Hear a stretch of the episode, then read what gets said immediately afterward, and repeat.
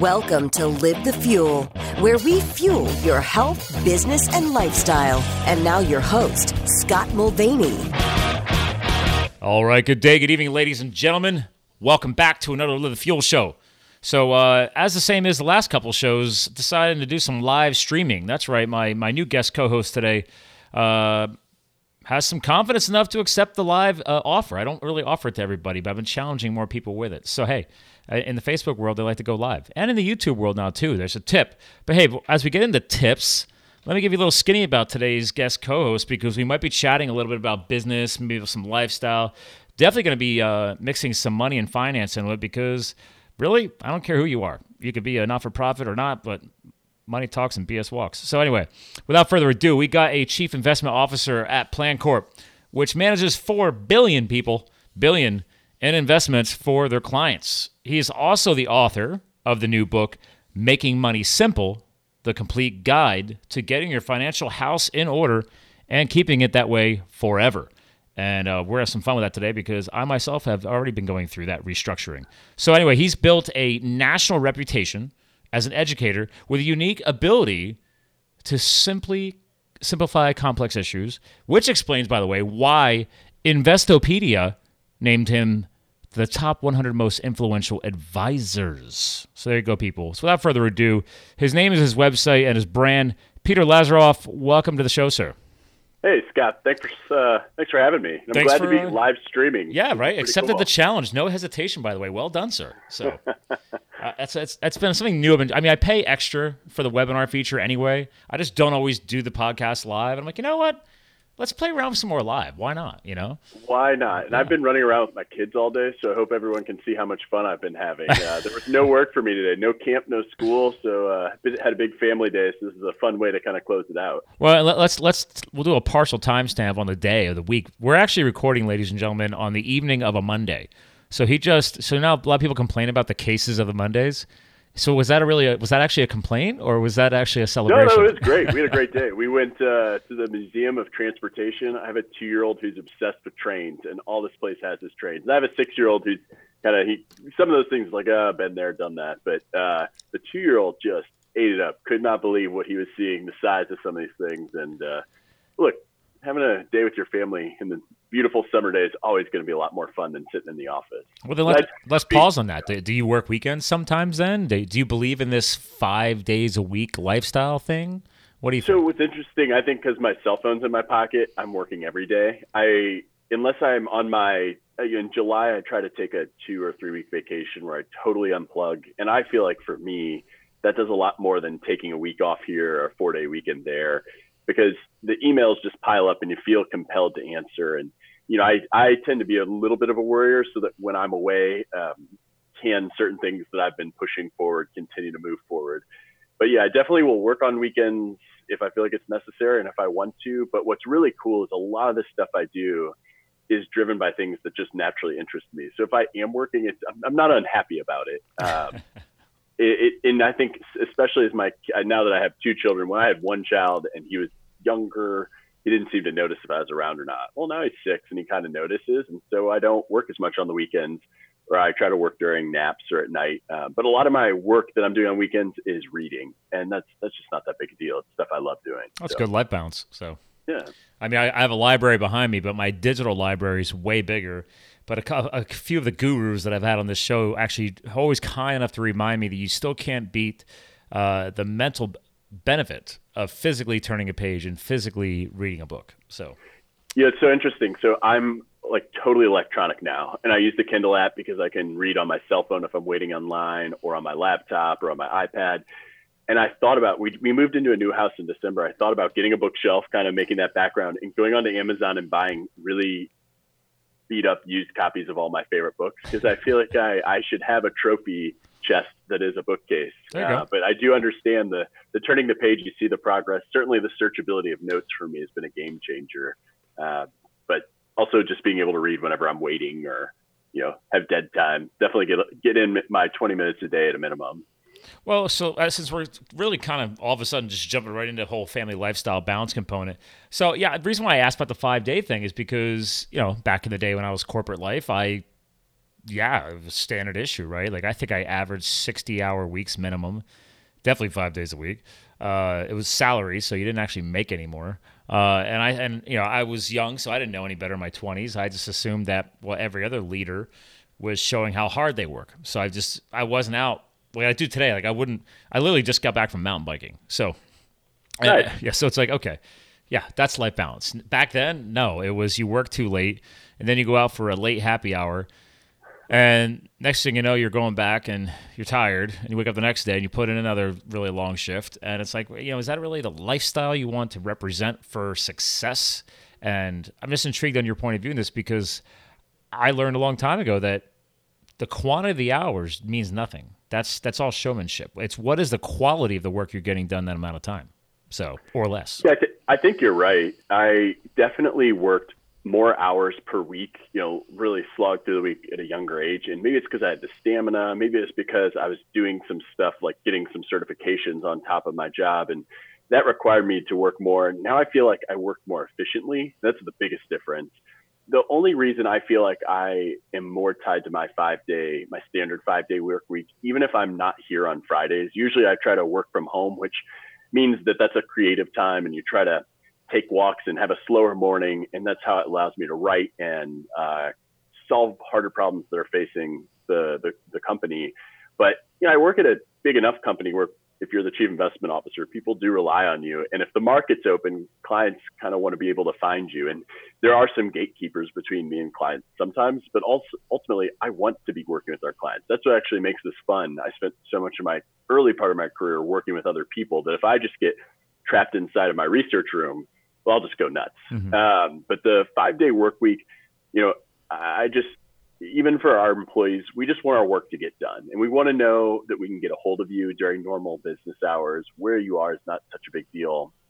And I think we're trying to be really progressive as a firm. I mean, I'm naturally a younger person in a leadership role. And uh, as I walked into the office tonight to, to shoot the podcast, I saw one of our new hires just leaving. Uh, and it's, I think it's about 718 right now, central time. And I, I started walking out. I was like, oh, well, hey, it's her second week on the job. She was the last person here. Hmm. Now, I don't know what was happening, but um, you're right. It's not. There's like this part showmanship that you do as a younger person to think that you gotta be there when be the first one to be here and the last one to leave. And I did a lot of that. Now it's look, there's just other stuff going on, and you can't do that. And if you start building your days that way, you're just going to run out of gas. It's yeah. not going to work. It's true. I mean, you, there's clear physical representations that happen after that, or rep- they they literally manifest like uh, excessive cortisol levels. Next thing you're stressed out. Next thing you know, well, for some people they may stress eat. Some people they may not sleep right because they're so stressed out. They're taking the stress into them, trying to actually when they're supposed to be calming down and falling asleep at the end of the night, and you're actually still like burning literally the candle at both ends, so to speak, at 10 o'clock at night because you just can't wire yourself back down. You can't embrace that what you just hinted at today like that family connection right like just you know what dude the business will always be there I'm cool. Like let's unplug for a little bit. Let's live our life as a family. it's it's refreshing. So just right. Otherwise, what's it all for? And I'll tell you, I have a really hard time leaving my work behind. So if I have a hard day, have a hard, stressful day, if there's something that is just eating at me and I can't quite crack it, I have a hard time leaving that at the office, whether it's my home office or my office office. Mm-hmm. And um, I downloaded Headspace not that long ago. Someone, years and years, um, people have been telling me to do it, and it's just all about. I mean, just a med- help uh, meditation aid for your phone, and you, you know, if you can do like a 10 minute like breathing exercise before you get home, it does help you release a little bit of what is going on. It's, it's like I said earlier, I am a bit of a worrier. I do get anxious, but you gotta find a way to when you walk in the door, you know, be present with the kids. And I think that it took me a couple of years. Um, you know, I mentioned my youngest is two. I think it's taken most of his whole life for me to figure out a way to be present on weeknights when I get home and not still have my head trapped in whatever I was doing that day. I'm totally guilty of that. If I get back from a big business trip, I do usually try and keep my travel between Tuesdays and Thursdays, and I always try and if I'm doing home office time, I'm doing on Mondays and Fridays. So that's why, like you and I were joking around before we started the show today, like, oh, it seems like you batch your podcast. I'm like, oh yeah, I'm not gonna just. Oh, I, when I first started the show, I didn't have that calendar feature dialed in. I just turned the calendar feature on, plugged it into my website, and just let people run willy nilly all over my schedule. I was like, no, nah, that's not going to happen. Uh, you know, there's certain days when I enjoy to record, and then you know, if emergencies pop up and somebody can't squeeze into the schedule, every once in a while I'm dealing with somebody like in the UK or some kind of crazy time zone Australia. I might have to you know do one in the morning, but I'm not going to open up that slot regularly on my schedule. I've decided when, you know, what days or what evenings I have guaranteed my wife that hey babe you're normally she, she has her own veterinary business. So we both are entrepreneurs. So it's like hey you've got your business i've got my business. Let's make sure that even if we don't have anything planned there's like one or two evenings i'm not going to be podcasting. Like what what do you want to do? You want to do a date night movie night whatever because we don't have kids. More power to you. Yeah want nothing to do with that. Kids are the ultimate efficiency enhancers. You have to figure it out. But i'm with you. You know i when i moved to Plancorp uh, about four and a half years ago, the biggest life changing move I made was time blocking. And nobody can touch my mornings. I mean, I my mornings are sacred. I put big blocks on my calendar um, you know, I say do not book meetings, and it allows me. And the best thing you can do is just try not to open email because you mentioned everybody running wild with their calendar. Mm-hmm. Well, I think the other thing that I see a lot of people do is they just become slaves to their inbox. Oh, there's books written about yeah. that. I mean, yeah, yeah, the inbox is everyone else's yeah. to-do list, right? Every and lifestyle so, coach will tell you out there, like, "Oh, I'm your new life coach. Uh, one of my first tips is don't open your email in the morning." And it's like, well, it. But here's the problem there, there you got to look at what kind of person you are. Look, you have to really break down your psychology and how you're wired. If that makes you so anxious, then okay, then set aside the first 15 minutes is email time. It just allows you to skim through. If there's no emergencies, you just come back to that stuff later. But then you feel better because you at least took a quick skim through. But you uh, you respect your calendar. You move on to the next time slot. So that's a great little hack just to kind of meet between both worlds because I learned that one a couple years ago and I like that idea. It's like you know what? Let me just take a quick skim. Okay, no no no crap's hitting the fan. Awesome. I'll come back and deal with this silly stuff later. You know, let's go do some uh, breakfast. Let's go make a nice espresso. Let me go outside. Uh, I like my thing now for a while now is I'll make a my vitamin drink in the morning or my coffee in the morning, and I'll go out and stand in the grass and just literally they call it earthing, grounding, whatever you want to call it. I'm just sitting there chilling out, enjoying the sunrise and starting my day. I like that. That sounds good. Yeah. Uh, we uh, so we use the NutriBullet every morning. So you mentioned your vitamin drink. Yeah. And I, I swear that type of thing just makes you feel like you've done you made like one really good decision early in the morning, and like it just it can domino from there. And uh, wait, one other quick question for you. So, uh, I, even though you're the one asking me the question, the uh, well, you're the co- you're the guest co-host. We're asking each other questions. So, how do you feel about getting your inbox to zero? Ooh, you know, I actually, it's funny you bring that up. I've experimented with that. Uh, three months ago, I decided to do a cycle of that for about two weeks, and then I was like, okay, well, like anything, a habit is really 21 days. So like, let me keep it going. So I did a full month, and it actually kind of drove me a little crazy uh, yeah. because I was like, you know what? There's certain emails that I don't want to sort out or I don't want to drop into because next thing you know, I'm like, well, I got to clear the inbox. So let me let me call let me call this a follow up folder. Well, I'm like, if I could have just left it in the inbox if it was going to be a follow up folder.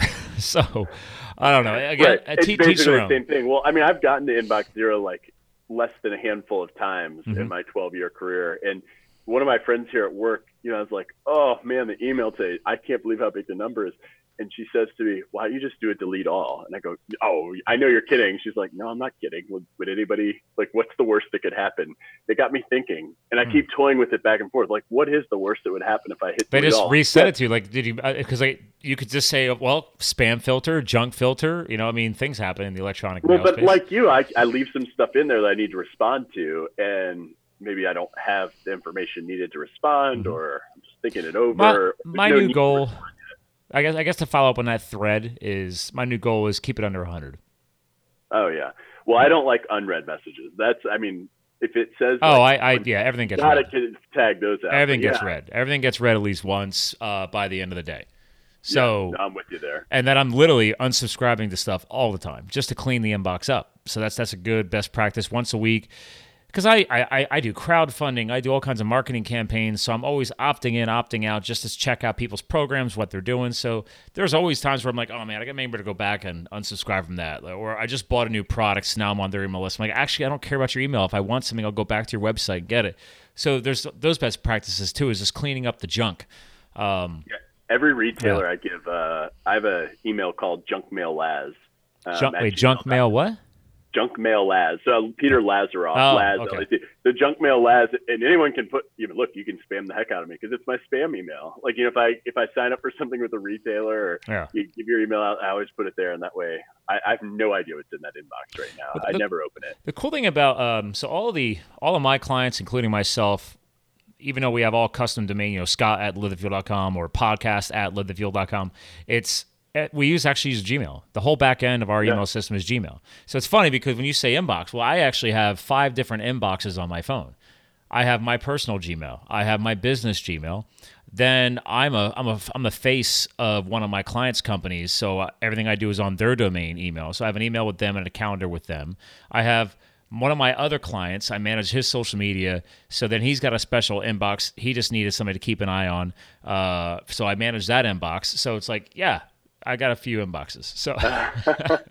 Inbox zero is not really a thing for you then. No, I mean, well, I look at it from a okay, depending on the business of each box. Uh, one I keep under twenty. One, um, one I'll keep uh, my personal one. I, I'm always keeping that at zero. That one's easy. That one makes me feel Yeah. good. My business one, I'm always around fifty because there's stuff I want to keep in there as a follow up.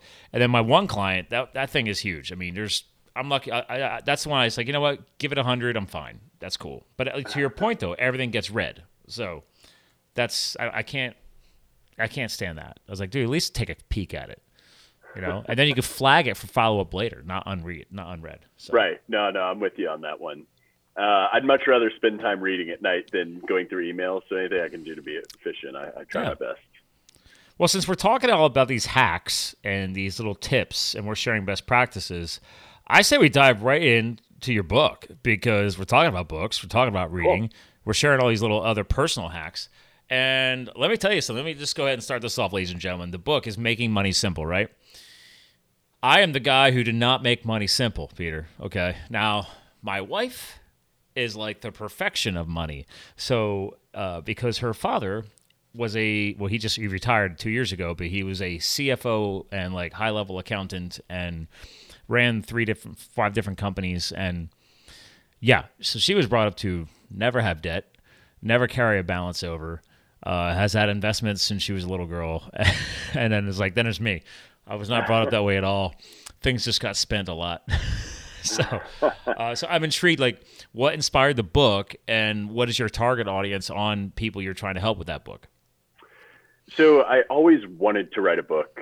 I don't know how I got so inspired to actually do it. I know This my wife was pregnant with our second child, and she was going to bed super early. Um, my then I guess four year old was going to bed really early, and all of a sudden I had all this time, and I was just sitting around 8 p.m. and just writing, and I would. I think there was one night I sat and wrote 5,000 words, and I go, you know, I think I could actually do this, and so I made an outline and you know, really, I was just telling the story of how I built a system just for myself and my family and my clients.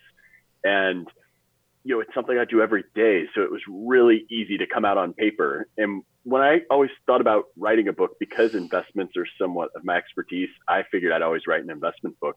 But this just came out so naturally. And it was really fun and exciting, particularly on the front end. Now, I'll admit, editing a book, um, the feedback portion, all the production part is really hard. But the actual I'm stuck in that writing- phase right now. I'm, Oh, my I'm finishing my first book, and I'm in the editing phase. Oh well, congratulations! You know that Uh, at least means you finished the manuscript, and I think the writing of the manuscript was so much fun. I, I can't wait to do another one. Writing was the easy part because I didn't write it. I voice transcribed it while I was traveling. So Well, that's good. No, like well, that. that's good for completing the manuscript. It's Right. not good when Lots you move. it's not good when you move into editing, and then you have to go and download those files, and it doesn't have any structure to it. So you There's literally no commas, no periods. no, there's no, there's, there's. You literally have to reread everything, and um, a couple of the chapters are so bad that I had to go back and just play it in the background while I was reading it through, just to hear my voice inflection, to see where I was going with it. So I've definitely, I don't know. There's there's pros and cons to everybody's practices, right? So you actually hand wrote yours, or do you write you type it out? Oh, typed it. And so, I mean, I write for the Wall Street Journal. I write for Forbes. I've been, I started a blog in late 2016, but I've been writing for other people's blogs since Oh. I think 20, 2009. So you've been putting have in the a lot of reps. experience. Yeah, yeah. So it's a lot like you know you practice piano or anything you practice for 10,000 hours, you get there. And I'm pretty sure I've hit my 10,000 hours at this point, but um, it's it just comes really easily. And if I do it at the end of the night, typically my writing time is around 8 p.m. So I love to have a glass of bourbon. I don't know, bourbon seems to get me really wordy. So whether I'm, I'm a Scotch guy, you're a Scotch guy. Okay, yeah. so um, I get the big whiskey rock, and I'll turn on the TV. I'll what it's usually on sports, and I'm from St. Louis, so it's often if it's Cardinals or Blues season, that's will be on. I'm not really watching that detailed, but I just sit down and I write and I unload, and I don't always know what I'm going to write in advance. So I mentioned when I wrote 5,000 words, I said, "Huh, I wonder if I could turn this into a book," and I just kept going, and naturally that part was really natural to me because I write frequently. But uh, one of my good friends, Roger Whitney, who has a podcast as well, The Retirement Answer Man, he used voice to write his because he is used to talking as opposed to writing. I know a lot of people who take different approaches. I'd say if I had to do it again, though, I would have a copy editor working with me, um, not necessarily a ghostwriter, but someone truly doing like line editing from chapter one because yeah. by waiting till the end, it's one thing when I write something that's 600 words or 800 words for the Wall Street Journal. It's another when you write something that's 60,000 words and it has to all be edited at once. It's a big task, um, and it was way too is way more stressful than it had to be. I'm fairly certain I'll do another one though, so I obviously didn't dislike. What was your total much. timeline? I'm sorry. What was your total timeline from start to finish to print? Okay, so I'm gonna. It, it's two years. But okay, um, I, start, I, I, started mine last year. I was hoping to have it uh, printed by spring, but I just you know I just had to take a break. I had to take some breaks. We built and ra- launched a digital advisor, um, totally separate from PlanCorp, so totally new company. Um, and then around the time when publishers started making offers, I, I was just planning on self-publishing. I didn't really have any illusion of anybody caring that I wrote a book. And once I started getting offers, that slowed down. I completely stopped writing because a couple different publishers had different ideas with what I was doing, and you know, ultimately, I think maybe six months total of actual writing, actual editing, production time, but a lot of fits and start breaks in between all those. And I think if I ever, again, if I do it again, I'm pretty sure I'm not going to let it drag out that long. Uh, and the editing process, I mean, the writing process was two or three months. It was the editing and yep. sending out to people for feedback that took just. What's, what's the total words? Uh, th- so I think I ended up cutting it. It's I think it's below fifty five thousand. I want to say it's yeah. like fifty four thousand. See, I don't even like think that. I'm there. I think I'm like thirty five thousand. Uh, yeah. I'm, I'm, doing I'm doing a self. I'm into the self publishing school because I don't want the companies tell me what to do. No, and, uh, I gotta say, there's not a lot of benefit using a big publisher, and I knew that going in. I sort of just wanted the stamp, and the next time around, I'm pretty sure I'm gonna do something different. And I, nobody really makes money from books, so no. for any of the listeners, you know, unless you're a major, major author selling millions of books, you're not going to make that much money. You, there, the amount of effort that you have to put in is definitely not why you're doing it. Is there's people in my mastermind group that say that you know you can once you become a repeat author, like you know, if you really get if you really fall in love with the book writing process, then you could yep. over time build yep. that tight something into a side hustle. That's not why I'm writing a book. I'm writing the book because I want to get back to firefighters because I'm a former firefighter when I left the corporate world. So that's part of the brand. So I'm like, and that book, once I publish it, I'm giving away all the proceeds to charity. So there's no way I'm making money off of that book. That's awesome. Well, I'll tell you, I basically gave away any ability to profit in exchange for uh, my company to be able to buy just ridiculously cheap books as well as a right to use. So when you go to a publisher, they own your content. Yep. Uh, I, I kind of, my big sticking point was, well, hey, if I want to like put a blog post that's kind of derivative of something I already wrote, like I want to be able to do that. So that was a pretty big sticking point for me. As a result, mm uh, I would appreciate anybody supporting me by buying the book, except that I'm not making any money. So I'm only doing it so hopefully you can all learn something. And money is one of those topics where people kind of just fall up and get in the fetal position because there's so many different choices. And a lot of those choices seem complicated. What making money simple does is it really just focuses on a key few issues and helps you build that system for your finances that makes it really easy to make good choices over and over and over again. It's a lot like working out in the sense that progress is very incremental. It's not like you go to the gym once and suddenly you're in shape. You need to go continually. The difference between good money habits and say going to the gym is that you can automate a lot of the stuff in the book such that it's like going to the gym once for 30 minutes and then having a six pack for the rest of your life. So kind of getting set up and making those good decisions up front and really simplifying it so that you can have this framework that regardless of what your situation ought to be useful. Um, personal finance is highly personal. It's why they call it that. So you're getting but, into a lot of the framework and the foundation here, right? Sure, sure. So I look at that. So there you can see uh, table of contents and you know ultimately the big concept and the reason I made it chapter one is the power of compounding and I mixed it around in the investment section and then this, these first four chapters are really just building the system. Mm-hmm. The next five chapters are investments, and then the three chapters after that are some big one-time decisions that you have to make. You know, with families, with houses, with insurance, estate planning, hiring a professional, etc.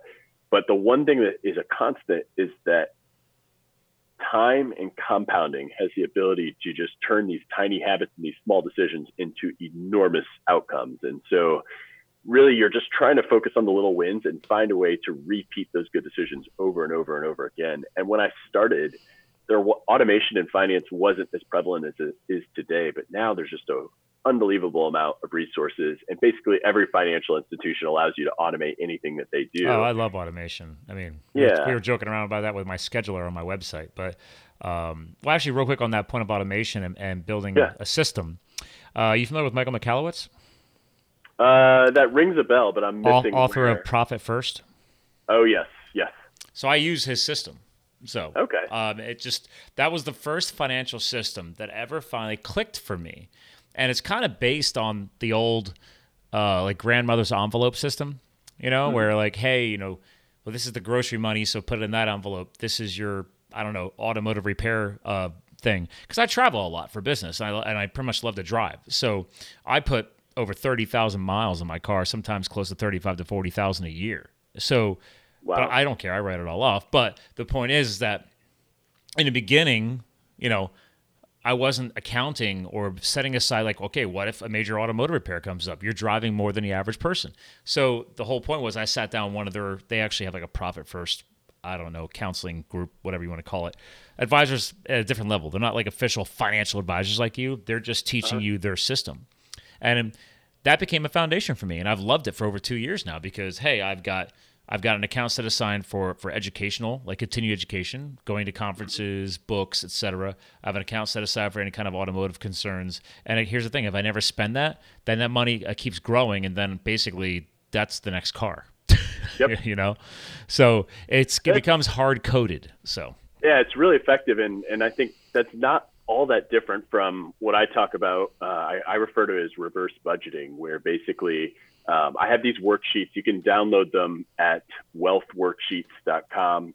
And you set these goals and you find out how much you need to save every month to meet all these goals within the next five years and there's goals for five to 15 years. Is it different than the ones on your site? Because I'm going to screen share again. Uh, Peter Lazaroff yeah, so under resources here. Yeah, so when you go to, uh, just because most people can't spell Lazaroff, I have wealthworksheets.com that will redirect to this page that you're showing oh, now. Really? Oh, yeah. That's your site? Wealth Worksheets. yeah. All right. Yeah, so that's I'll make sure that's in the, in the show notes. So um, yeah, wealthworksheets.com, and it will redirect. Uh, you have to put in the URL for it to work. Otherwise, you get all these other people who like my my URL. So go. Oh yeah, the, they do. Yeah, yeah.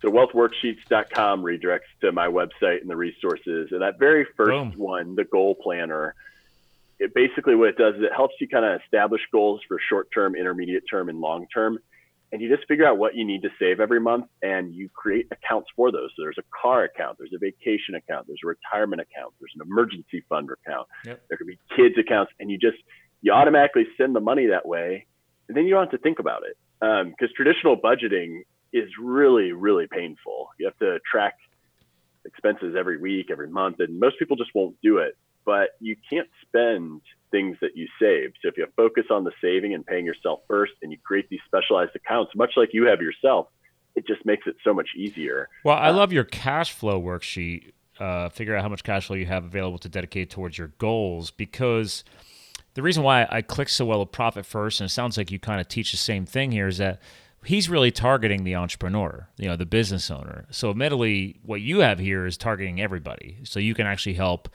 the, the W two person. But Sure. um, you know, for, for hit, the whole reason why his book was re-released a second time because it's a bestseller uh, is that you know the average entrepreneur like I was, I came from the W two world, so I I didn't have a tax account. Uh, okay, well that became hard coded because as soon as you skip a couple of uh, quarterly payments and then you wait for the end of the year and your accountant comes back to you and says, "Dude, you owe thousands of dollars in taxes," you're like, "Holy crap!" Um, I learned that real fast. so Yeah. having a tax account, but the other big thing he teaches you is that you know since you're not W two, he said even if you don't if you don't have employees, you are your own employee. He's like, so you have to pay yourself. So he's like, so one of the most key things in his system was the owner's pay account. Like, are you paying yourself? So that's you know, and it's I never really thought about it that way, but it's like, yeah, he's like, if you fired all your employees tomorrow, you're still the number one employee. You got to pay yourself.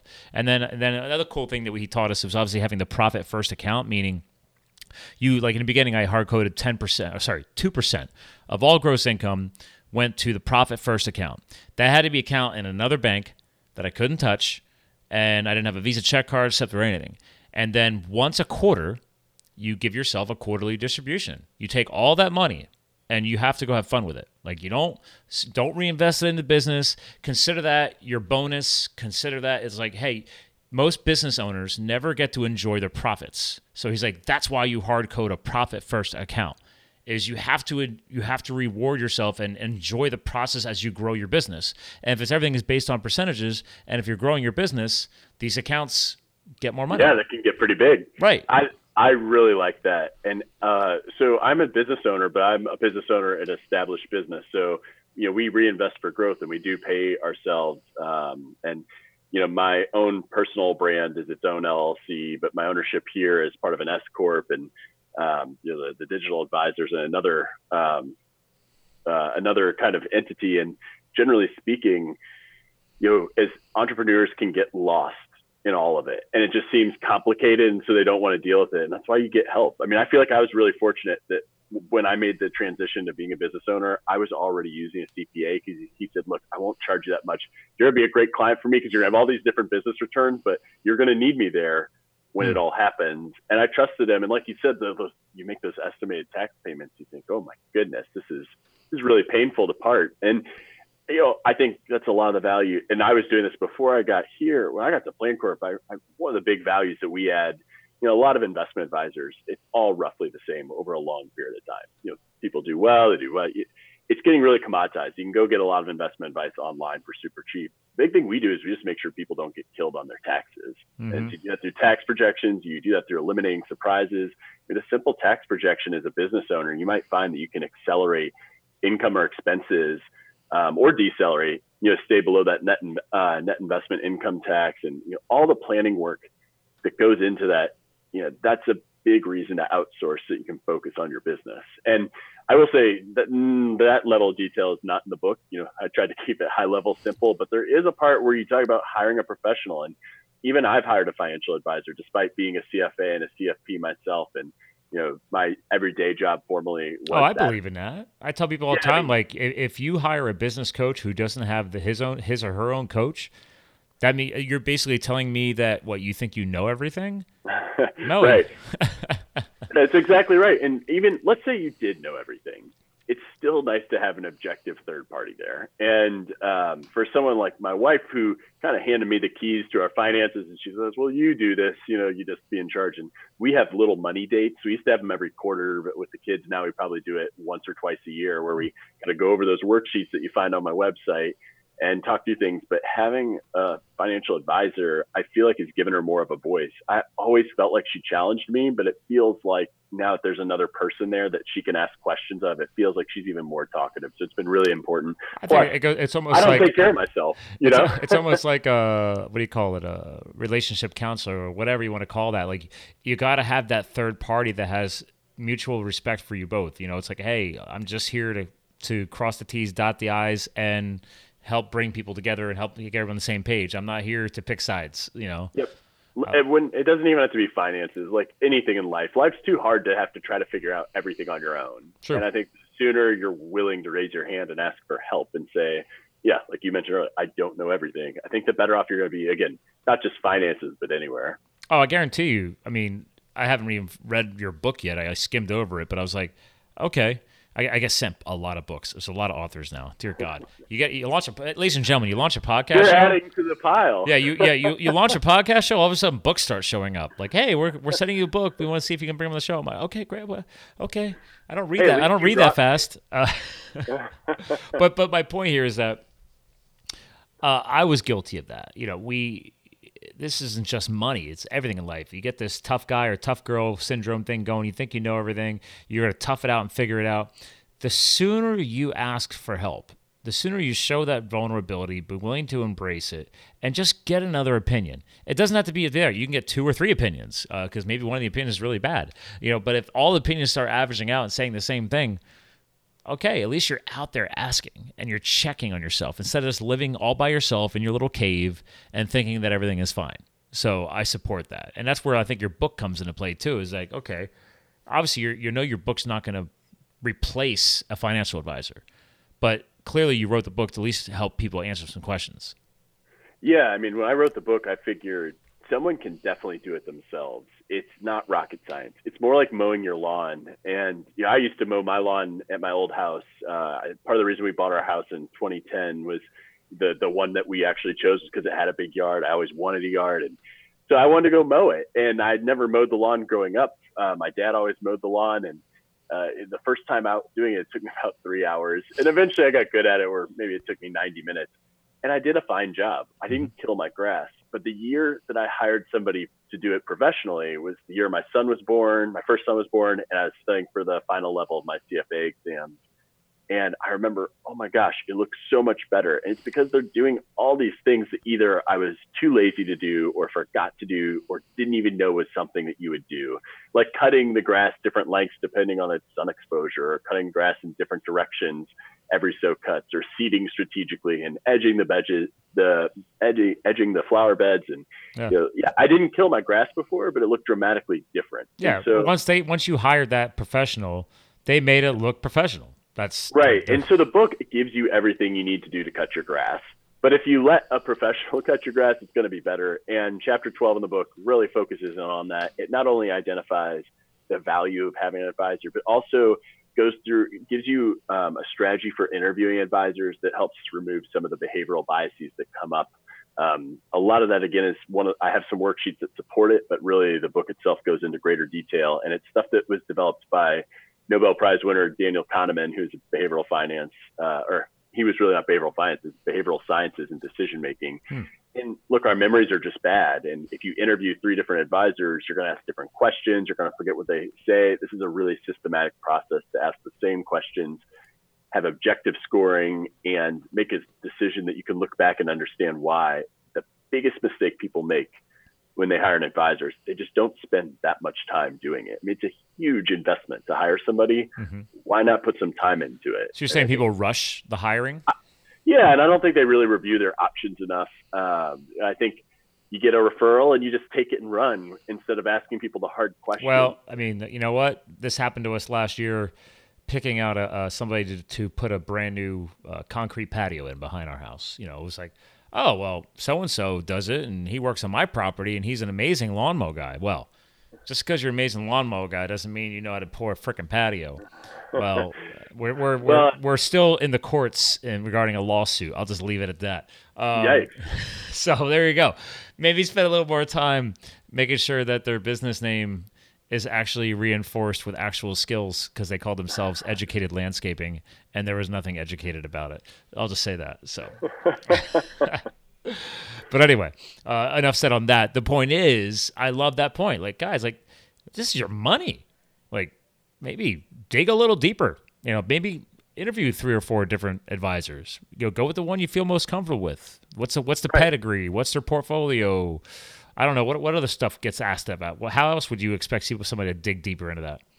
So uh, some of the things that I lay out on the website is, or excuse me, on the website. Well, I do it on the website, but in the book is you look for someone with the right background and education. So you're looking somebody with who's a CFP, a certified financial planner, or a CPA or a CFA who's a chartered financial analyst. Those are kind of the three, in my mind, gold standard certifications for giving financial advice.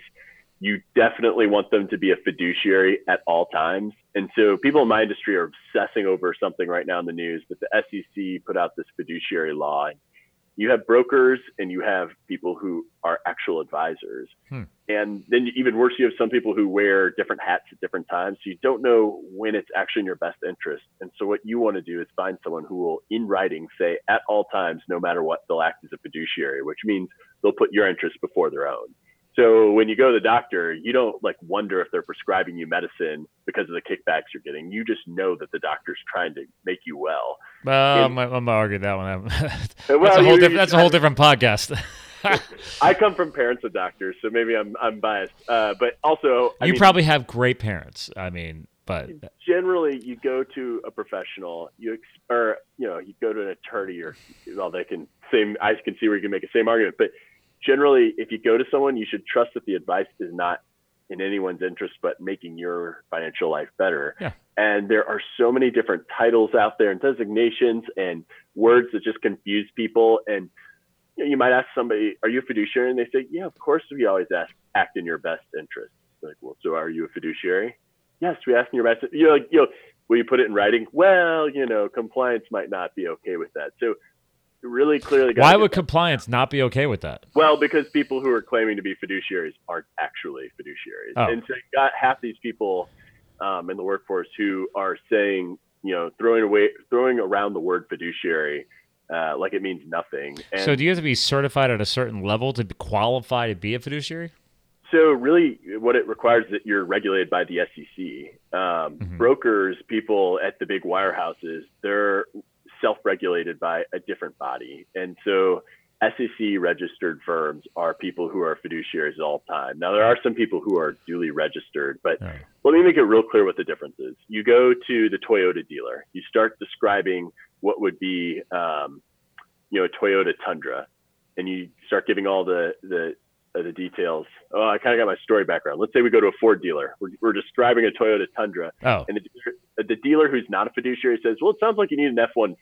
They're right over here. Whereas the fiduciary would have to say, actually, it sounds like you need a Toyota. That place is down the street. You should go down there. And they lose the sale. Mm. And so all that people have to do when they're not fiduciaries is it has to be suitable. It has to be roughly like what you need. And that standard is really important. Um, I have a lot of resources on my website dedicated just to that one topic because it's a small distinction, but it's an incredibly important one. And why wouldn't you want to work with somebody who, by law, is required to put your interests first? Oh, I, I respect all that stuff because I I'm not I was not at that level, but I had gotten I, I tried. I thought I was going to enjoy getting into the finance world. I studied, got my Series Six and sixty three and so I was dealing with small business retirement, uh, working with uh, the big ADP corporation. Okay. And I don't know if this is still true, but when I was there, uh, when all the, all the world's finance went to crap, including our own country, ADP was still the only AAA certified uh, company financially, which was I guess cool, but also like, man, that's sad. Like our country was no longer AAA rated anymore because of our debts to China. That's uh, right. You know, but well, I was like, wow. ADP like the paycheck people, right? Yeah, yeah, yeah. Yeah, so, yeah they had a whole like, retirement division. Yeah, they, uh, yeah, that I remember them being one of the last survivors, and maybe Microsoft as well as AAA, and yeah, it, it was a weird time. It was, time. but I mean, I, I the, the level of study, I, I spent a whole month I they, they paid me to sit in a conference room and just study to get my licenses. It was awesome. I was like, okay, I am coming to work to to study. I'm like, okay. I never liked studying. I like learning, but I didn't like studying. No, so. and I didn't like finance after that. So either I did it for a year. figured it out. That was good. Uh, you know what? I did it for a year. I took advantage of some of the tuition reimbursements to help pay. I went back to school on nights and weekends as an adult. Did some marketing and psychology and finished the BS, and then left for an adventure to go fight wildfires with the federal government, and then came back and became an entrepreneur. So there's a fast forward story. Uh, but so it's like, listen, I tell people time like, you know, you think you're gonna like something, you don't move on. And uh, my old boss, I even told him like, listen, I need you to terminate me. And she's like, you're number two in sales. I can't terminate you. I'm like, yeah, yeah, you can. And she's like, yeah, but it's gonna affect your licenses. I said, yeah, I just want the unemployment for 60 days while I move out west to go fight fires. And she just looked at me and she's like, Scott, you're crazy, man. But all right, whatever. She's like, I'll fire you. I'm like, thank you. I, I literally negotiated my own termination just to have that 60, 90 day buffer to help me cover moving costs.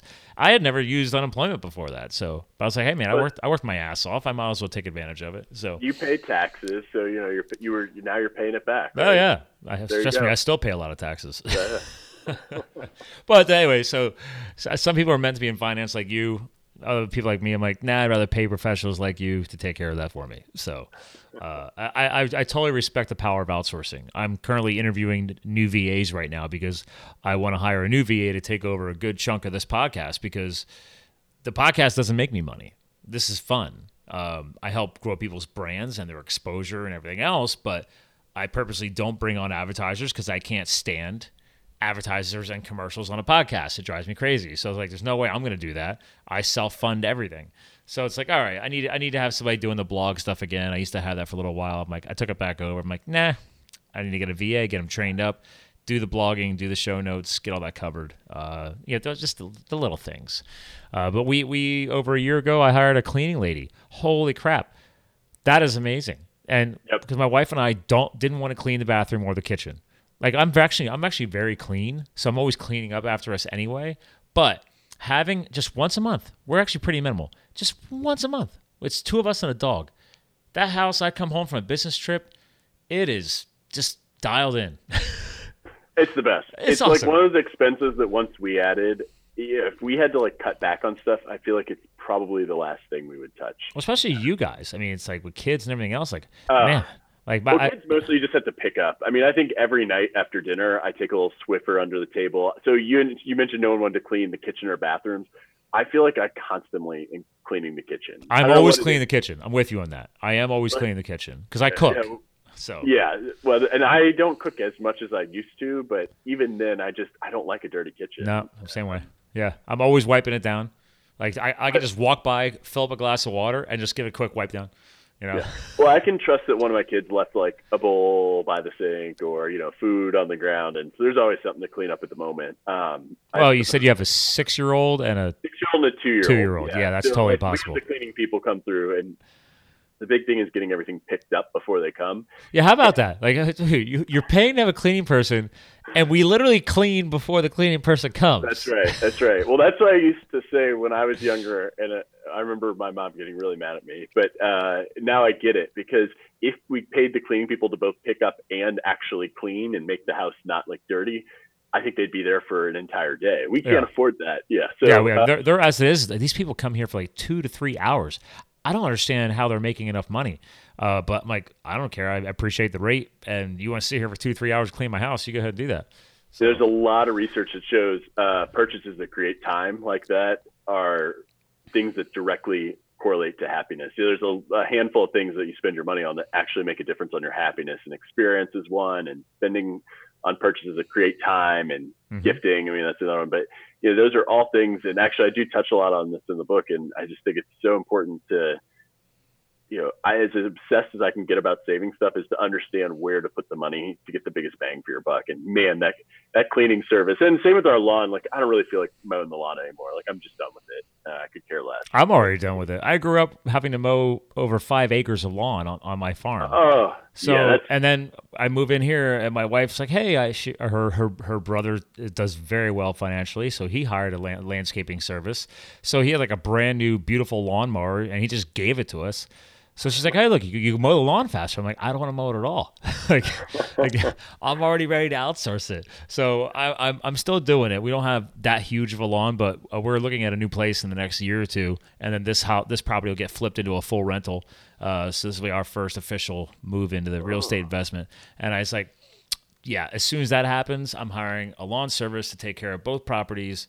And there you I, go and uh, that'll go under the operational costs of property and management. So I feel like if I had a ride mower, I might have enjoyed it more. I mean, I enjoyed it at first because it was like one of those tasks that there's not a lot of tasks that you can sit and completely finish, and you know that something on your to-do list that just like starts and finish all at one time, like no interruption. So I liked that component of it.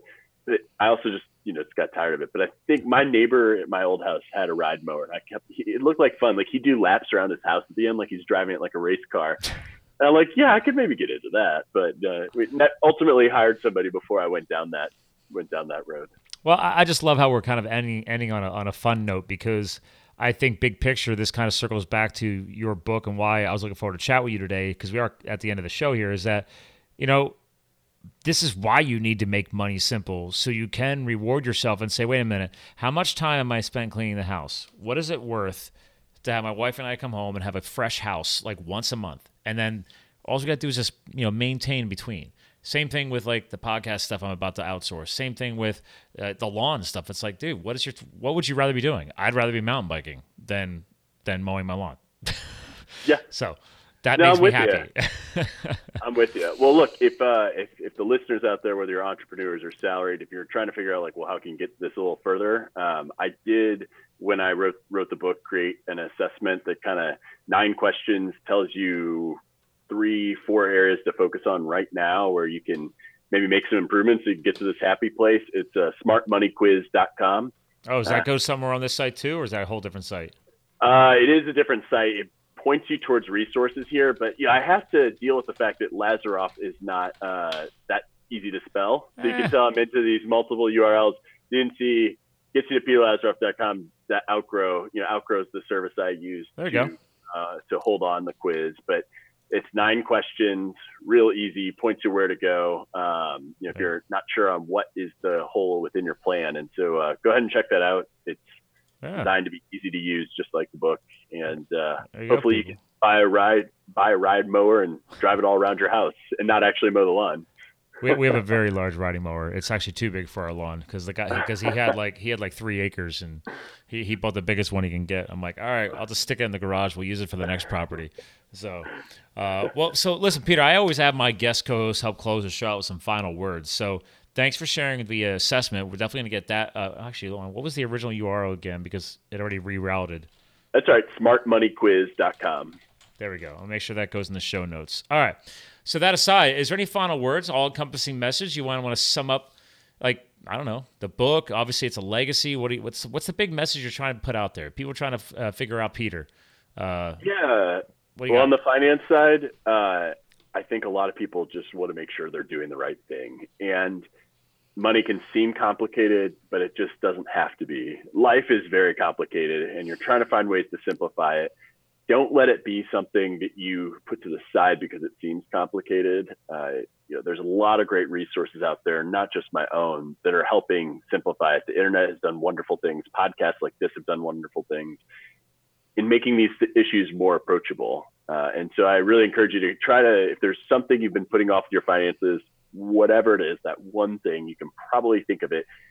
Go ahead and just do that. Take care of it now because the benefit from it will compound over time. And, and that's something that if you don't do, you just can't replace missed time on that front.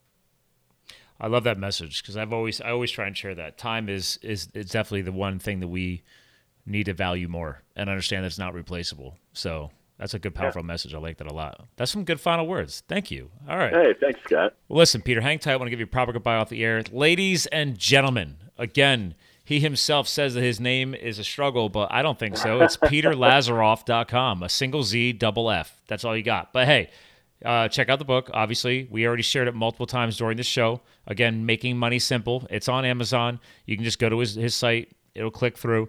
Uh, and then I check out that free assessment, Smart Money Quiz. All right, we'll check that out as well. We'll make sure it's in the show notes. So again, ladies and gentlemen, that's peterlazaroff.com. Thanks for tuning in to another Live the Fuel show. We're here to fuel your health, your business, and your lifestyle. And today we toss a little finance in on top of all of it. So thanks for tuning in, and we'll talk to you guys again soon. Thank you for subscribing to Live the Fuel. Stay connected on Facebook, Twitter, and Instagram at Live the Fuel. And remember, you too can live the fuel. So please visit us at livethefuel.com.